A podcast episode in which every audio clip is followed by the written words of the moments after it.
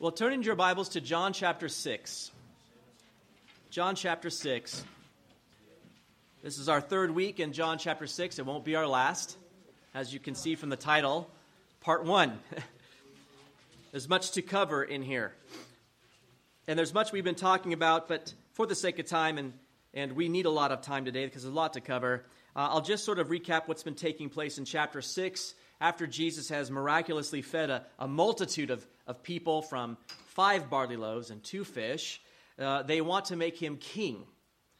And instead, he sends his disciples away and he sends them away. And all that all happens on the eastern shore of the Sea of Galilee in the region of Bethsaida. And in the middle of the night, his disciples are struggling at the oars of their small boat in the midst of the Sea of Galilee. And Jesus comes to them, walking on the water. That's what we looked at last week. And if you recall, John's record of the disciples' reaction to Jesus is very plain, it's very simple. They willingly received him into the boat. Really, all the detail that we have, other than that they were afraid. The very next day, the crowd returns to the location of the previous miracle. They're looking for Jesus, perhaps another miracle, miracle meal, um, but they can't find Jesus. And it's a mystery because they had seen the disciples leave the day before, but Jesus wasn't with them. He did not get in the boat with them. And so they they're at a, a, quandary here. They can't figure out if there's no other boats there that Jesus could have used, and he didn't get in the boat with them. Where did he go? Uh, where is uh, Jesus? And other boats arrive from Tiberias, also perhaps looking for Jesus. And so the crowd gets into the boats and they make their way to the western shore in those boats. And lo and behold, they find Jesus, probably teaching in the uh, uh, synagogue in Capernaum. And they ask him this question, you might remember Rabbi, when'd you come here? And Jesus doesn't answer the question. As he usually does, he just gets to the deeper issue of the sinful motives of their hearts. And he says um, something to them that's quite, quite interesting. He says, You seek me not because you saw the signs, but because you ate of the loaves and were filled. And that was in verse 26. And it was quite a different reaction than the reaction of his disciples who willingly received him. And we looked at that difference that, that the disciples were true disciples and that these were false disciples. They only sought him because they wanted more bread. And he tells them to stop working for the, the physical things in this world. Stop, stop laboring for those things and work for spiritual things. And he says that in verse 27 Do not labor for the food which perishes, but for the food which endures to everlasting life, which the Son of Man will give you because God the Father has set his seal on him. And they completely misunderstand Jesus. They assume he's telling them that they have to do some kind of work. You're missing some kind of work, some kind of good deed. You need to do a work. And so they say, So show us that work, right? It's the same question we ask How do I get to heaven? What's the thing God is looking for? Uh, just like the rich young ruler coming to Jesus or the, the teacher of the law, right? Um, what good thing must I do to inherit the kingdom of God. And so that's what they're, they're looking for in verse 28. What shall we do that we may work the works of God? And Jesus responds by telling them that there is a work. There's one work, and it's a work of God in verse 29. Jesus answered and said to them, This is the work of God, that you believe in him whom he sent. So Jesus is calling for belief, and that's where we ended last week. He's calling for belief. Why? Why don't they believe in him? Didn't they just see a, an amazing miracle, right? Feeding 5,000, well, 5,000 men, it says. There were women and children there too. They saw the signs. They wanted to make him king. Doesn't that show us that they believed? Well, as you see, you'll see today, they did not believe. And Jesus calls them out on that. And so here's the question if, if all the signs we've been looking at so far in the book of John, actually the feeding of the 5,000 and then walking on water make four and five, if those were meant to elicit belief, why didn't they work? If God has sent Jesus to do miraculous things, and those miraculous things are to cause belief, how come they don't believe? What's wrong here? Are Jesus' miracles faulty? Why don't they elicit belief? His miracles authenticate him and his message as being from God, but the signs and the miracles themselves don't bring salvation. You might remember Paul writes this in 1 Corinthians chapter 1 verse 22. For Jews request a sign and Greeks seek after wisdom. Remember that. The Jews want a sign. Give us a sign. Show us something. And the, and the Greeks, you know, prove it to me. You know, help me to understand it, you know, intellectually. But that's not how it works. Belief doesn't ultimately come from signs, it doesn't ultimately come from miracles, it doesn't come from philosophy or even persuasion. Well, the question is where, where does it come from? Well, that's the question that Jesus is going to answer today. And I pointed out last week that chapter 6 is a turning point, just like chapter 5 is. Chapter 5, the religious rulers started to oppose Jesus. Chapter 6, his own disciples will. Not the 12, but those who followed them. In fact, at the end of the chapter, they turn back and follow him no more. What we're going to look at today, there are some difficult things. I'm just going to warn you ahead of time. There are things that Christians all through history have labored to understand. And I'm just going to do my best to be faithful to preach God's word. What I believe is saying here, I'm not trying to get my own opinion across. Um, my prayer is this that you don't end up at the end like these disciples turn back and, and, and walk no more. So Jesus teaches these things, and the disciples of those days struggled. Jesus teaches these things today, and to be honest, we struggle. My, my, my, my, my heart is this just let God's word be the teacher, let Him teach you today, and then see where you land there. So let's look at this. We're going to read the whole passage of verses 30 to verse 50. There's so much in here, that's why I'm splitting this in half, and we'll hardly get through this today. Starting in verse 30. Therefore, they said to him, What sign will you perform then, that we may see it and believe you? What work will you do? Our fathers ate the manna in the desert, as it is written, He gave them bread from heaven to eat. Then Jesus said to them, Most assuredly I say to you, Moses did not give you the bread from heaven, but my Father gives you the true bread from heaven. For the bread of God is he who comes down from heaven and gives life to the world. Then they said to him, Lord, give us this bread always. And Jesus said to them, I am the bread of life. He who comes to me shall never hunger, and he who believes in me shall never thirst. But I said to you that you have seen me, and yet do not believe. All that the Father gives me will come to me, and the one who comes to me I will by no means cast out. For I have come down from heaven not to do my own will, but the will of him who sent me. This is the will of the Father who sent me, that of all he has given me I should lose nothing, but should raise it up at the last day. And this is the will of him who sent me, that everyone who sees the Son and believes in him may have everlasting life, and I will raise him up at the last day. The Jews then complained about him, because he said, I am the bread which came down from heaven. And they said, Is not this Jesus, the son of Joseph, whose father and mother we know? How is it then that he says, I have come down from heaven? Jesus therefore answered and said to them, Do not murmur among yourselves. No one can come to me unless the Father who sent me draws him, and I will raise him up at the last day. It is written in the prophets, and they shall all be taught by God. Therefore, everyone who has heard and learned from the Father comes to me. Not that anyone has seen the Father except he who is from God. He has seen the Father. Most assuredly, I say to you, he who believes in me has everlasting life. I am the bread of life. Your fathers ate the manna in the wilderness and are dead. This is the bread which comes down from heaven, that one may eat of it and not die. God, we thank you for this tremendous passage before us today. And Lord, I realize there is so much here that we will struggle to understand. But God, we are hearing from you. And I just pray that you would help our ears to be wide open and our hearts to be open to what you want to show us today. Because, God, Jesus preaches some strong truths here that we must come to understand. And when we do, I believe we find true hope and true joy in that. So, God, would you just go before us? Teach us your word today, we pray in Jesus' name. Amen. Okay, well, let's jump into this. Now, remember, Jesus has just told the crowd that they have to do a work of God. Um, and the work is to believe in him whom he sent. Believe in me, believe in the one who, who they sent. So here's what the Jews do they're going to request a couple of things of Jesus, okay? Here's our request Jesus, verse 30. Therefore they said to him, What sign will you perform then, that we may see it and believe you? what work will you do? You want us to believe you? It's belief? Okay, give us a sign. We want some proof. Now, this is a graphic illustration of the unredeemed because Jesus has just given amazing proof of his deity, powerful proof through the miracle of the feeding of the 5,000 just the day before. Yet, they still demand more proof.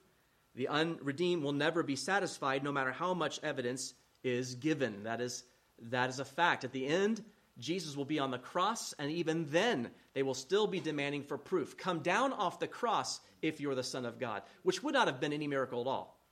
Because people still today, to refute the resurrection, say, oh, he probably didn't die. What would they be saying if he jumped off the cross? Well, he obviously didn't die. There's no miracle in coming off the cross. Jesus stays on the cross to death to rise to give them a miracle. And they still don't believe it. See, man's order in our thinking is seeing is believing. I must see first and I will believe. But history tells us, and mankind's heart tells us, that that's not true. You can see everything and you still won't believe. Case in point with these people. But God's order is this believing is seeing. That's His order. It's not seeing is believing, believing is seeing. That's why Jesus condemns those who seek after signs. You might remember this in Matthew chapter 12, verse 39. But he answered and said to them, An evil and adulterous generation seeks after a sign, and no sign will be given to it except the sign of the prophet of Jonah. No, it's, it's someone who asks for a sign is showing their evil heart, their evil intent. It's showing a hardness of heart. Show me another sign. Well, I'll show you a sign, but you're going to ask the same thing after I do that sign. Show me another sign. And that's what these people are doing. And so the crowd offers a suggestion for Jesus, just in case he's not sure what kind of sign he should give, because Jesus just, you know, fed them with bread. Bread is on their minds. The Passover is on their minds. As you remember last week, the Passover is at hand, so unleavened bread is on their minds. Moses is on their minds because of the Passover. So they bring up the miracle of the manna, right? That's where they go. Look at verse 31. Our, our fathers ate the manna in the desert as, as it is written, he gave them bread from heaven to eat. Now, what happened there? Is that what took place? Let's, let's revisit that period of history. It's in Exodus chapter 16. So if you just turn there really quickly, um, we'll just read it briefly. Keep your marker in John chapter 6. We'll come back to it. Second book of the Bible, Genesis and then Exodus. Go way back to the front and look at chapter 16. And we'll just read this little bit so we can get an idea of what they're talking about. Our fathers ate manna. I don't want to assume everyone knows what they're talking about here. Chapter 16, it begins in verse 12. We'll start there. I have heard the complaints of the children of Israel. This is God speaking. Speak to them, saying, At twilight you shall eat meat, and in the morning you shall be filled with bread, and you shall know that I am the Lord your God. So it was that quails came up at evening and covered the camp, and in the morning the dew lay all around the camp. And when the layer of dew lifted, there on the surface of the wilderness was a small round substance as fine as frost on the ground. So when the children of Israel saw it, they said to one another, What is it? For they did not know what it was. And Moses said to them, This is the bread which the Lord has given you to eat. Now skip to verse 35, the end of the account it tells us this And the children of Israel ate manna 40 years until they came to an inhabited land. They ate manna until they came to the border of the land of Canaan. So, this is what they're referring to. Here's a miracle, Jesus. Here's one for you. Our fathers ate manna for 40 years. Moses fed them in the desert, they said. Do a bigger uh, miracle. Give us a better sign, right? That one was okay, but that was a one off. Why don't you try feeding me for 40 years? Our fathers got to do that. Do you see where they're going here? That's their suggestion to Jesus. And what's interesting, contemporary Jewish thought would have expected that the Messiah would do something like that. If Jesus is claiming to be the Messiah, then why not supply us with unending food? but it is not the, the magnitude of the sign that will generate belief. They're saying that, but that won't generate belief. It's the perception of its significance that generates belief. It's not the magnitude. You might remember Jesus tells this amazing parable in Luke chapter 16. You have a poor man named Lazarus and a rich man. Poor man's a beggar, right? They both die, and Lazarus goes to Abraham's bosom. He goes to heaven, and the other man goes to Hades, awaiting judgment. And they can see each other, and there's a great divide that separates them, and the man finally realizes his eternal destiny is separation and judgment. And so he says, Go back to my family, right? Go back to them and tell them what awaits them. And, and this is what Abraham says to him They have Moses and the prophets, let them hear them. And he said, No, Father Abraham, but if one goes to them from the dead, they will repent. But he said to him, If they do not hear Moses and the prophets, neither will they be persuaded, though one rise from the dead. They have the scriptures. Let them read that. He goes, Oh, no, no, they won't believe that. But do a miracle, God. You know, send, send uh, someone from the dead. They'll respond to that. No, they won't. It's not the magnitude of the miracle, but what is the significance of the miracle? And that's what the people had missed. They had missed the real significance of the manna. And Jesus is going to correct their, their, their misunderstanding of that. And that's what he does here in these next few verses. So let's look, look, let's look at this. He sets them straight here because they've got that part wrong. If they got that part wrong, they don't get this part at all. Then Jesus said to them in verse 32 Most assuredly I say to you, Moses did not give you the bread from heaven, but my Father gives you the true bread from heaven. Who was it that gave them the manna in the wilderness? Moses? No, we just read it, right? God did it. Behold, I will rain bread from heaven for you. Moses didn't give them bread from heaven. He was only the relay guy. He went and gave them instructions, right, on how to gather it. Moses didn't provide them the bread, God did. And what was the bread for those people in that wilderness? Life. Life didn't come from Moses, life came from God, the Father. He says, So you've got, you're way off. You're never going to understand coming to me for the bread of life because you think you went to Moses. It was God who sustained you those 40 years. God gave you that bread, and that bread was life. So they had that wrong. Secondly, was the manna true bread from heaven? True bread from heaven? Well, no. Here's why. John uses this word true, by the way. You probably noticed it a few times, more than any other New Testament writer. All through this gospel and in the book of Revelation. It's alethinos, and it means genuine. Okay? True. And so far in the, in the, in the gospel, we've seen him use it of Jesus as Jesus as the true light. You might remember that back in chapter 1. He's also used it as Jesus as uh, use it of worshipers as true worshipers, genuine worshipers in chapter 4. But here John uses it to describe the true bread. Yes, the manna of the, the past was truly supplied by God. That, that part is true.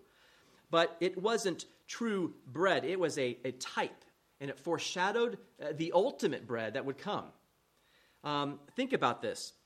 Those that ate that bread in the wilderness, what happened to them ultimately? They all died, right? All of them died. In fact, Jesus says that in this passage.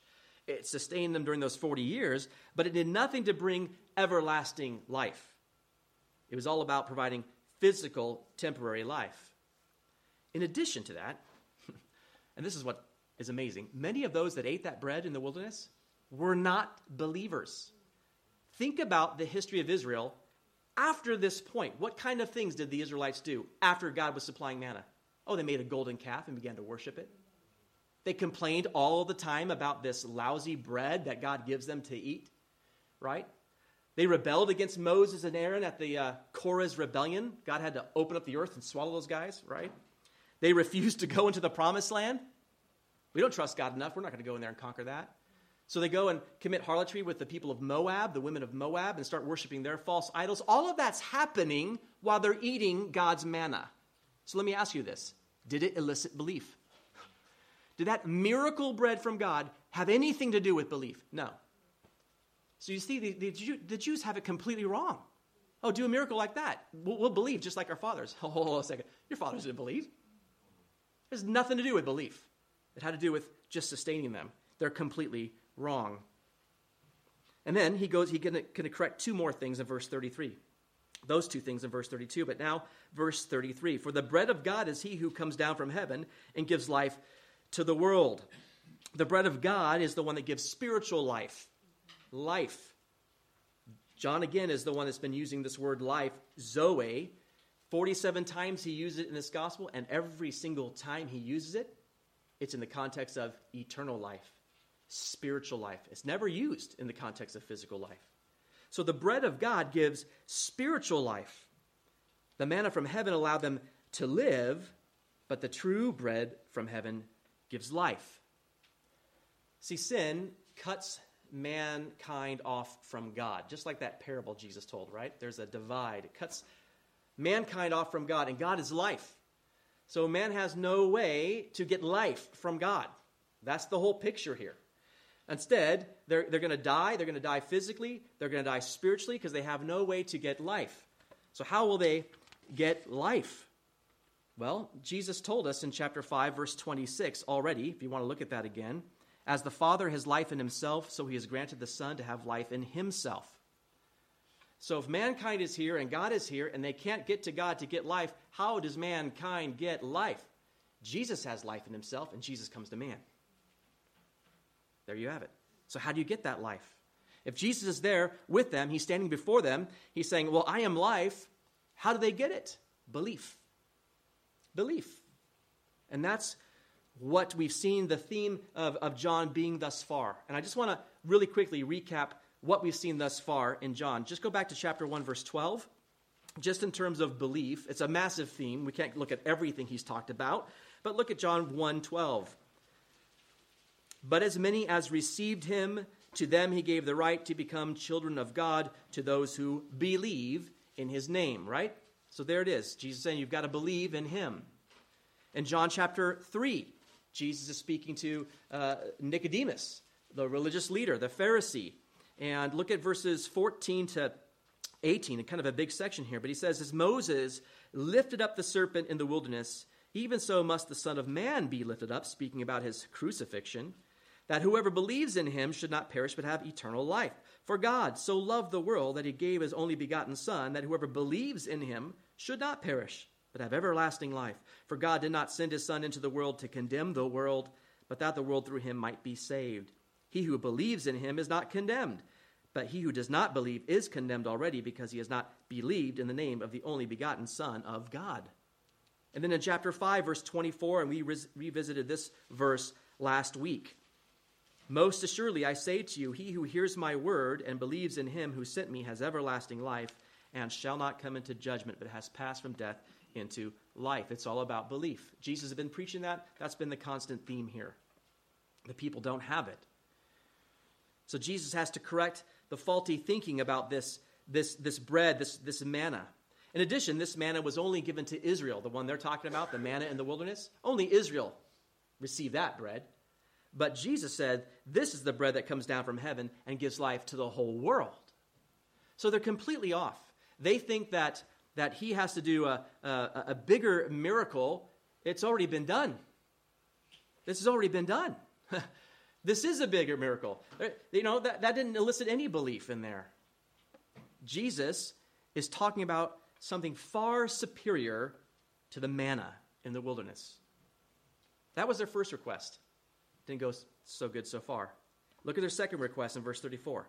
Then they said to him, Okay, Lord, give us this bread always. That sounds good, right? Okay, we believe you. Is it belief? Give us this bread always, evermore is the word. We want that all the time. All right? Right. We want something bigger and better. They, they got the manna for 40 years. Well, give us this bread you're talking about. Uh, give it to us all the time. All this does is further reveal their spiritual blindness because they're still talking about bread. They still don't get it. And so Jesus has to declare it as plainly and unambiguously as possible and that's why we have verse 35. And Jesus said to them, I am the bread of life. I am the bread. You're not getting this, so let me just. I am the bread of life. And he who comes to me shall never hunger, and he who believes in me shall never thirst. Now, first, this is the first of, of seven very significant I am statements. I know a lot of you know about the I am statements, but this is the first one we come to in the book of John.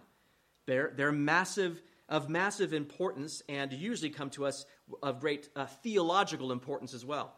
But Jesus is going to use uh, I am to describe himself as several other things as we go through the, the book of John the light of the world, the door of the sheep, the good shepherd, the resurrection and the life, the way, the truth, and the life, and even the good vine, the true vine. So Jesus, this whole time he's been talking about bread, has been referring to who? Himself, right? He's been referring to himself. Now, we all knew that, right? We all knew it, and we were looking at this crowd of people going, wow, these people are daft. How, how are they, how are they missing, missing this? But listen, this is exactly the response of those who want their, their physical needs met there's a lot of churches today packed with people, packed with people who are looking for Jesus just to meet their meet their needs, give them their desires, right? Give, give us what we want. And there's always going to be churches to uh, accommodate them. They'll have the largest crowds, but probably have the lowest percentage of true believers. True believers are those who come to Jesus and believe. And I want you to notice those two words that Jesus used.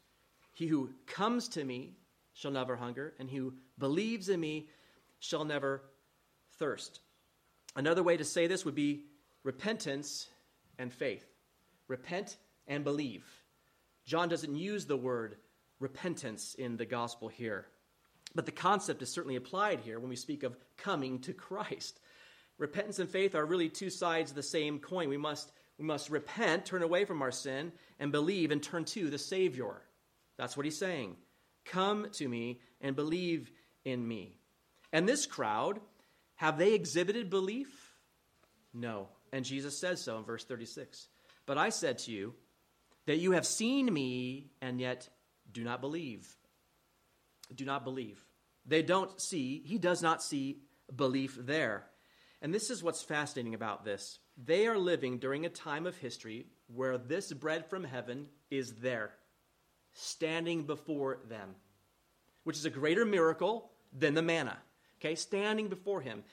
And the great wish of the Jewish people w- was that this would happen, this, this moment. They desired for God to come to them. They, they asked for that. Isaiah talked about that. I want you to see this because it's fascinating. In Isaiah chapter 64, go back to the Old Testament.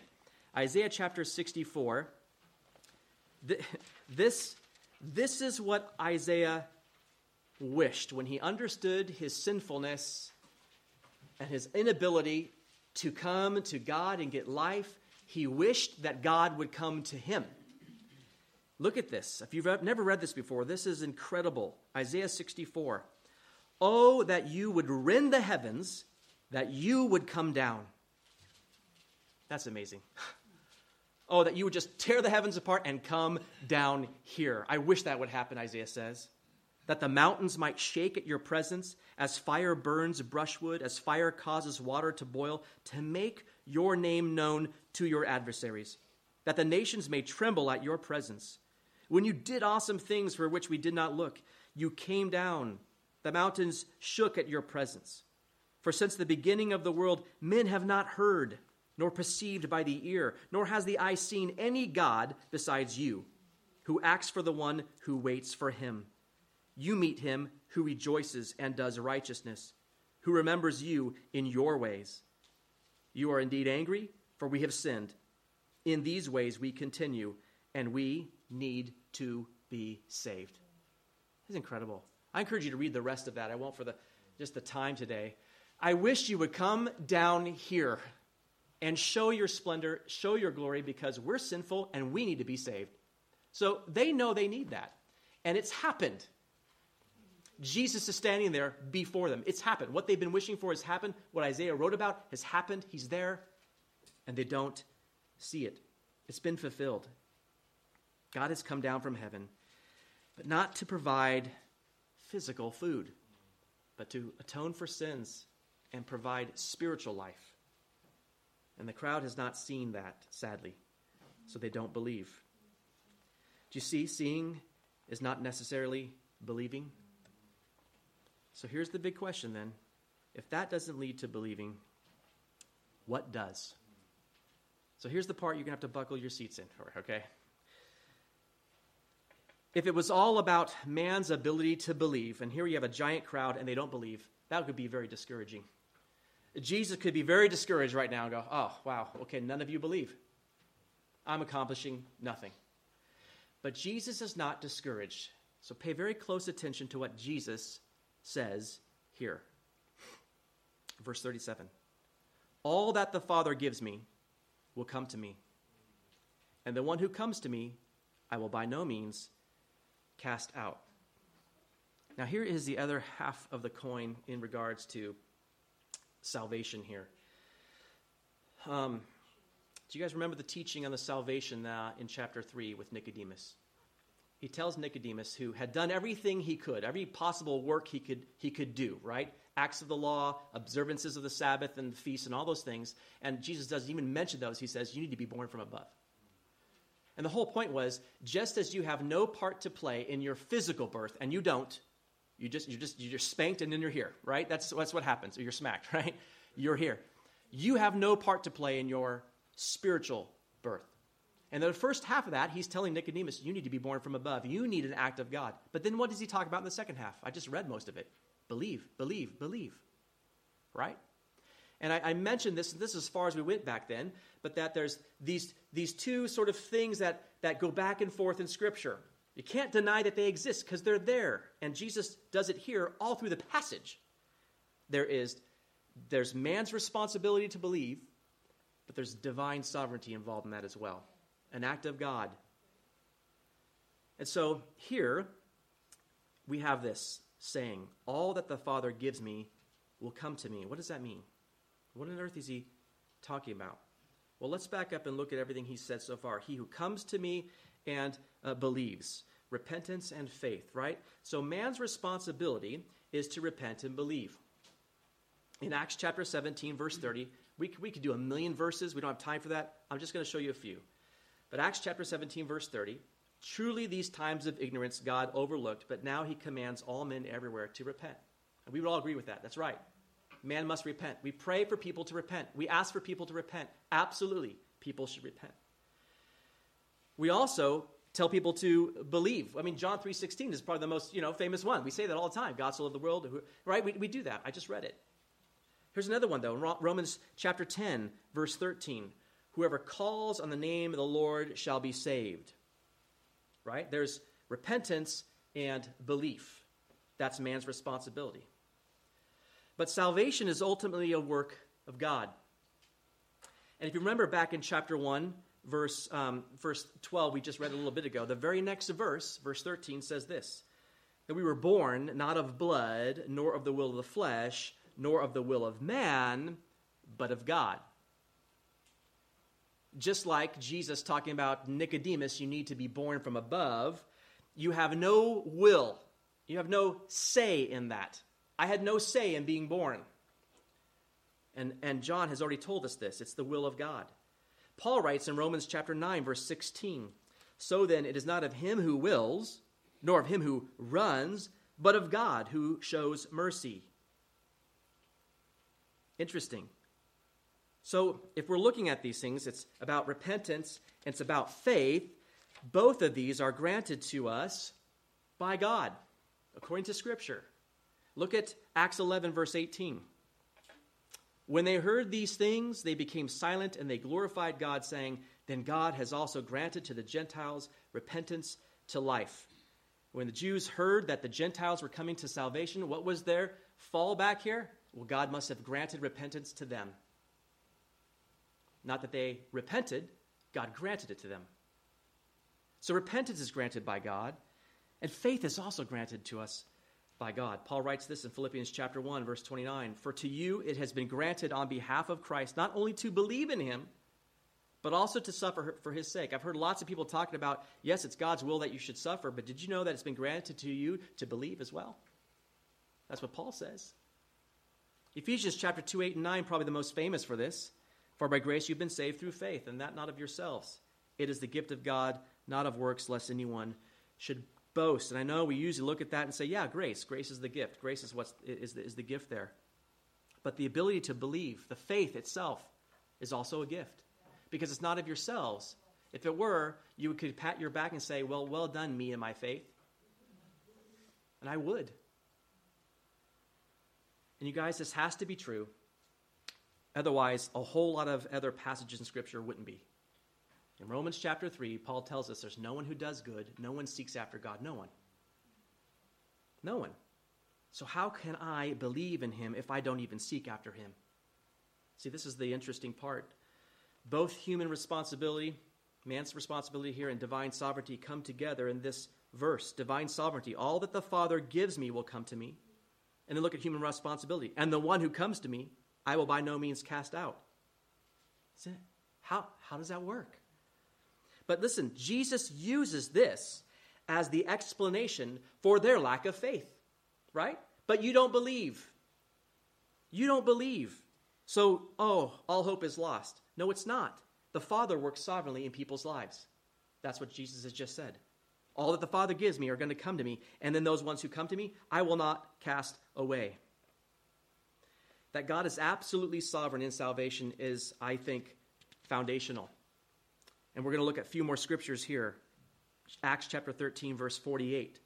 Paul and Barnabas are preaching to the Gentiles. Now, when the Gentiles heard this, they were glad and glorified the word of the Lord, and as many as had been appointed to eternal life believed. Who believed? The ones that were appointed to eternal life. Paul writes also this in Ephesians chapter 1, verses 3 to 6. Charles read this. I heard a whole bunch of amens, but I don't know if you noticed everything that's in this passage. Blessed be the God and Father of our Lord Jesus Christ, who has blessed us with every spiritual blessing in the heavenly places in Christ Jesus, just as he chose us in him before the foundation of the world, that we should be holy and without blame before him in love, having predestined us to adoption as sons by Jesus Christ to himself, according to the good pleasure of his will, not mine, and to the praise of the glory of his grace, not mine, by which he made us accepted in the beloved, not me. There's a whole lot of him, and uh, uh, me, is, I'm very absent from that passage. Second Thessalonians chapter 2, verses 13 to 14. But we are bound to give thanks to God always for you, brethren, beloved by the Lord, because God from the beginning chose you for salvation through sanctification by the Spirit and belief in the truth, to which He called you by our gospel for the obtaining of the glory of our Lord Jesus Christ. Now, I love this verse because it's all there. Where we're going is actually here. Because He's chosen you from the beginning for salvation, but look what's involved in here. There's sanctification, belief in the truth. He called you to this by what? The gospel Hang on to that. We're going to come back to that. 2 Timothy 1 9. He was saved us and called us with a holy calling, not according to our works, but according to his own purpose and grace, which was given to us in Christ Jesus before time began. If these things happened to you before time began, before the foundation of the world, what part did you play in that? I have to tell you, none. Turn to Romans chapter 8. Turn to Romans chapter 8. Stick with me. Don't, don't go away yet. Hang tight because we're going to come full around. We're going to come full around.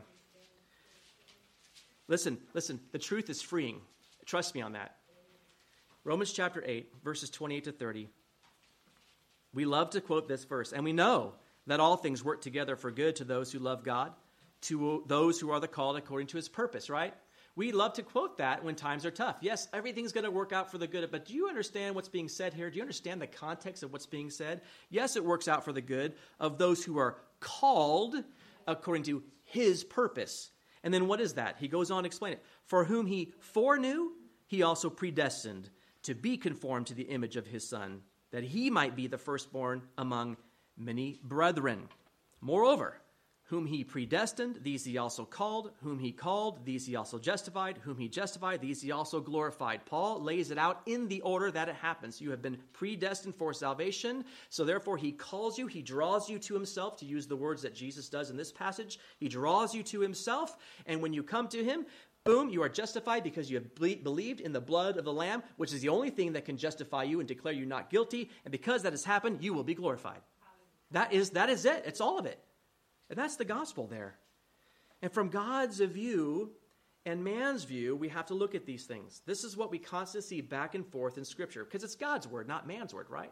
So God has laid out these things so we can see it from the both angles. In God's view, we're given over, we're, get, we're given to, to his son, right, by his sovereign power. From, from God's view. From man's view, we come to Christ. Right? That's what we preach. Come to Christ. We preach, repent, come to Christ. Get your sins forgiven. I don't preach, God will just sovereignly do it. Hope that works out for you. We're not called to. We're, called to believe. We're called to come. We're called to do these things. And listen, listen, the Lord will never reject those who truly come to Him. Did you see that? I will by no means cast them out. Why? Because the reason they come to Him is the will of the Father. So don't escape these verses if you're having a hard time with this. He says, I will not, I will not cast that person out. Why? Verse 38 For I have come down from heaven not to do my own will, but the will of him who sent me.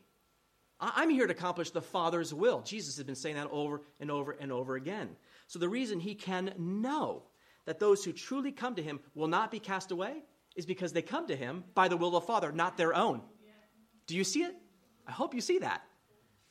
That's not me, that's Jesus saying that. And what is the will of the Father? Well, he spells it out for us. Look at verse 39. This is the will of the Father, who sent me, that of all he has given me, I should lose nothing, but should raise it up at the last day. Everything God will give me, and I think he uses all as the, as the entire group, all those who have been, been sovereignly chosen there, I won't lose any of them because it's come from his will. Now, the will of the Father is the guaranteed salvation of those who come to him.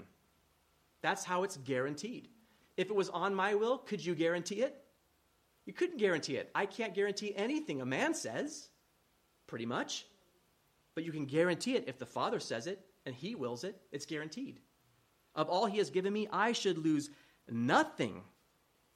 In fact, the promise is that I will raise it up at the last day. I don't know if you noticed when we read through this, Jesus repeats that promise four times in the passage. That means it's an ironclad guarantee of eternal salvation to all true believers. What that means is, I'll say it as clear as I can, you cannot lose your salvation. That's what that means. Why? Because it has come about by the will of the Father. If it came about by your will, then you haven't been saved. That's what I'm trying to say, right? That is, listen, we're going to get to this, but in John chapter 10, look at these, these, these verses, say it as clear as you can.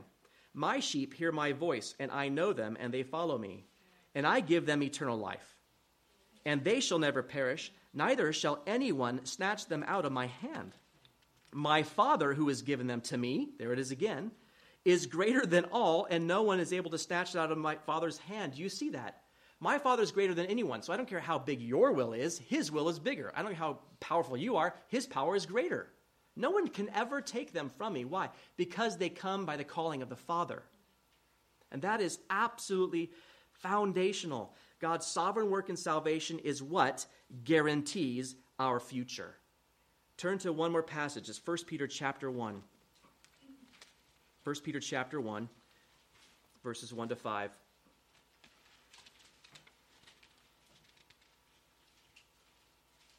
Peter an apostle of Jesus Christ, to the pilgrims of the dispersion in Pontus, Galatia, Cappadocia, Asia, and Bithynia, elect according to the foreknowledge of God the Father, in sanctification of the Spirit, for obedience and sprinkling of the blood of Jesus Christ, grace to you and peace be multiplied. Blessed be the God and Father of our Lord Jesus Christ, who according to his abundant mercy has begotten us again to a living hope, through the resurrection of Jesus Christ from the dead to an inheritance incorruptible and undefiled, and that does not fade away, reserved in heaven for you who are kept by the power of God through faith for salvation, ready to be revealed in the last time.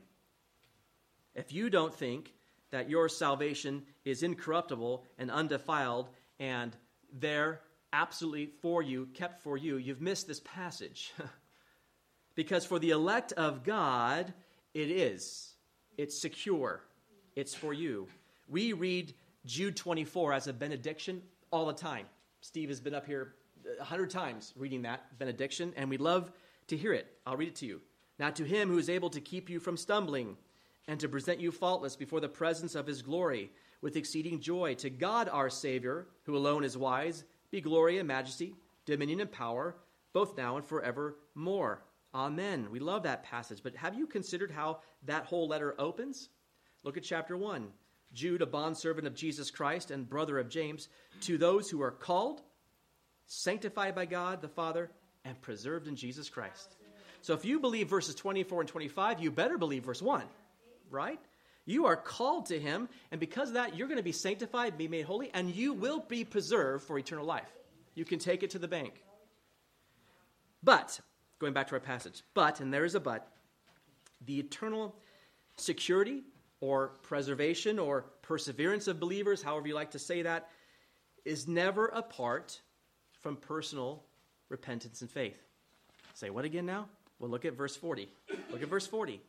And this is the will of him who sent me. So there's a second will. Verse 39, we saw the will, right? But now here's the, again another will. This is the will of him who sent me, that everyone who sees the Son and believes in him may have everlasting life, and I will raise them up at the last day. this is incomprehensible, you guys. I'm just starting out. You can't, the, the interplay between divine sovereignty and human responsibility really seems impossible to harmonize. They seem like opposites to us. But there is no conflict in the mind of God because this is God's word. He uses both, and both are true. Both are true. It still comes down to you are responsible to come to believe. You are. You're called to that. You're called to that. And perhaps some of you were somewhat disturbed by some of what you heard today. You wouldn't be any different than the Jews of that day because they were disturbed as well. Because look at what happens in verse 41. The Jews then complained about him because he said, I'm the bread which came down from heaven. Uh, literally, they murmured. It's an onomatopoeia. It actually has the sound of them grumbling, murmuring. They were disturbed by it. In fact, they said in verse 42, Is not this Jesus, the son of Joseph, whose father and mother we know? How is it then that he says, I've come down from heaven? So they're disturbed by two things. One, that he, he claimed to be the source of eternal life. I'm the bread of life. And he claimed to come down from heaven. And so they, they murmur, they complain. And I've always asked parents this, I said, you know, when your kids grumble and complain, and maybe we have a problem with grumbling and complaining, so maybe it's not just kids, but what is that a reflection of? It's a reflection of a discontent and rebellious heart. Because we're not satisfied with our lot in life. We think we're more worthy of something greater than God has given to us. So it shows a rebellious heart, which is why we address the heart when we're dealing with kids in murmuring and complaining. Um, and that's why God was very upset when he heard, Do I hear murmuring in the camp of the Israelites? He didn't like it. You complain about that manna? All right, let's see how you like quail coming out your nostrils, okay? So he, he, he doesn't like complaining. And look at Jesus' response uh, to the complaining. Jesus answered in verse 43 Do not murmur among yourselves because it's, it's the human condition that's being represented here. Jesus tells them to cease complaining, and it really kind of makes the point, right? Here, stop it. It shows me your heart even more so. Look at verse 44, though. No one can come to me unless the Father who sent me draws him, and I will raise him up at the last day.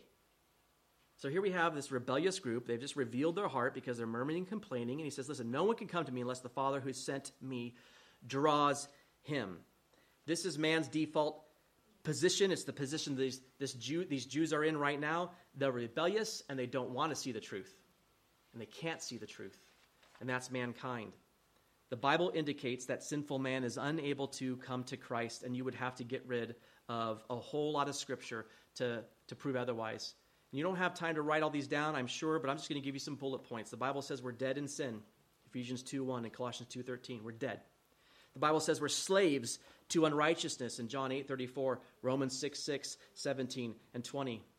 We're alienated from God, um, Colossians 1 21. We're even hostile to him in Romans 5 10 and 8 7. We are spiritually blind, 2 Corinthians 4 4. We're captives, 2 Timothy 2:26. We're trapped in Satan's kingdom, Colossians 1:13. We're powerless to change our sinful nature, read Jeremiah 13:23 and Romans 5:6. We're unable to please God, Romans 8:8, and we're incapable of understanding spiritual truth, 1 Corinthians 2:14. We can't come to Christ unless the Father draws us. We can't do it. So how does he do it? How does he do it? And this is where you get the relief, guys. You've stayed with me this far verse 45. It is written in the prophets, and they shall all be taught by God.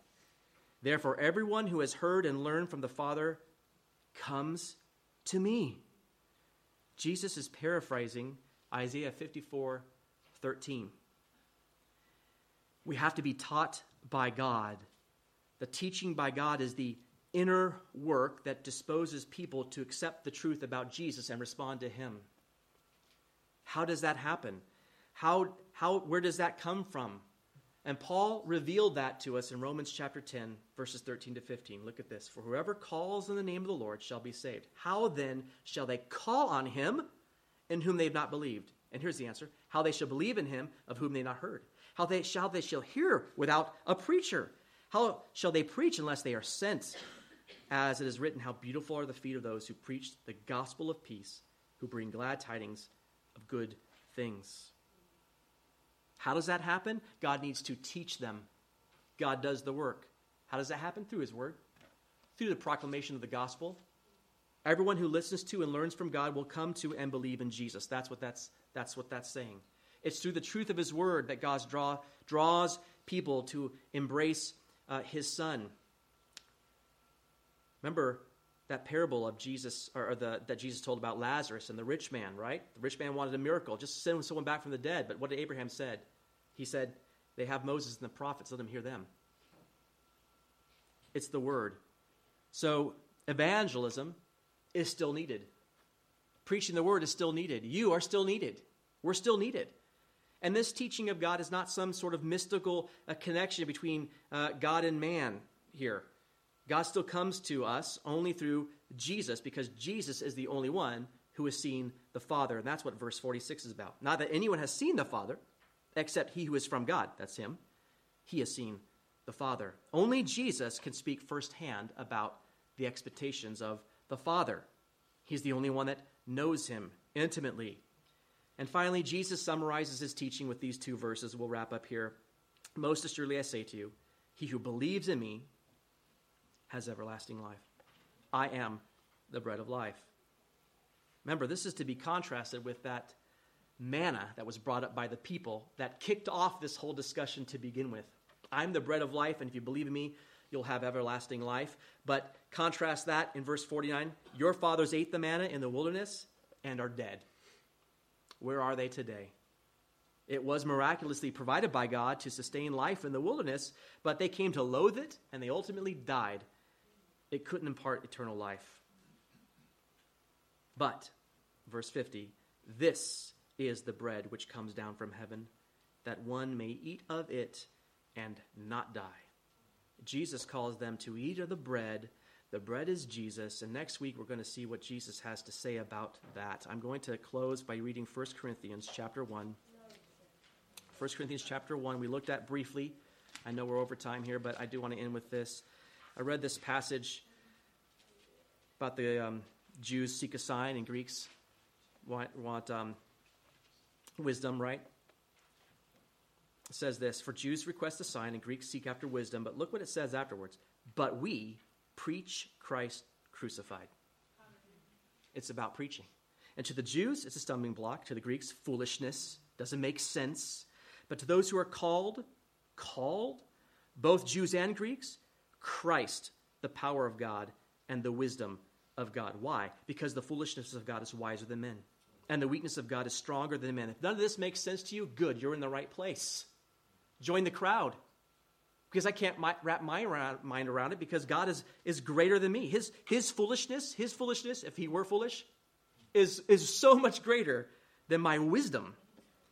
For you see your calling, brethren, that not many were wise according to the flesh, not many mighty, not many noble are called, but God has chosen the foolish things of the world to put to shame the wise, and God has chosen the weak things of the world to put to shame the things which are mighty, and the base things of the world, and the things which are despised, God has chosen, and the things which are not, to bring to nothing the things that are. Why? That no flesh should glory in his presence.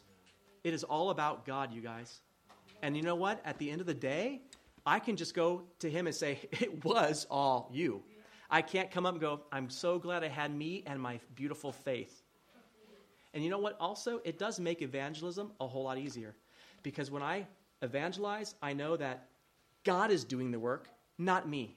Because he is the one that draws people to himself. Here's what's great it's not based upon eloquence, as you notice, not very eloquent. It's not based on my wisdom, pretty simple guy, right? It's not based on, it's not, right? My power, it's based on the Father's ability to draw people, and He can do it. So let that be refreshing to you. May you be encouraged. Let me pray. God, thank you so much for your word. What an incredible passage, Lord, before us today, and we're only halfway through. We just pray that you would just continue to go before us and show us your word. We thank you for the bread of life that has come to us, that we have eaten and we have tasted and we have seen that the Lord is good, and what that makes us do is praise you. I, I have had no part in that, God.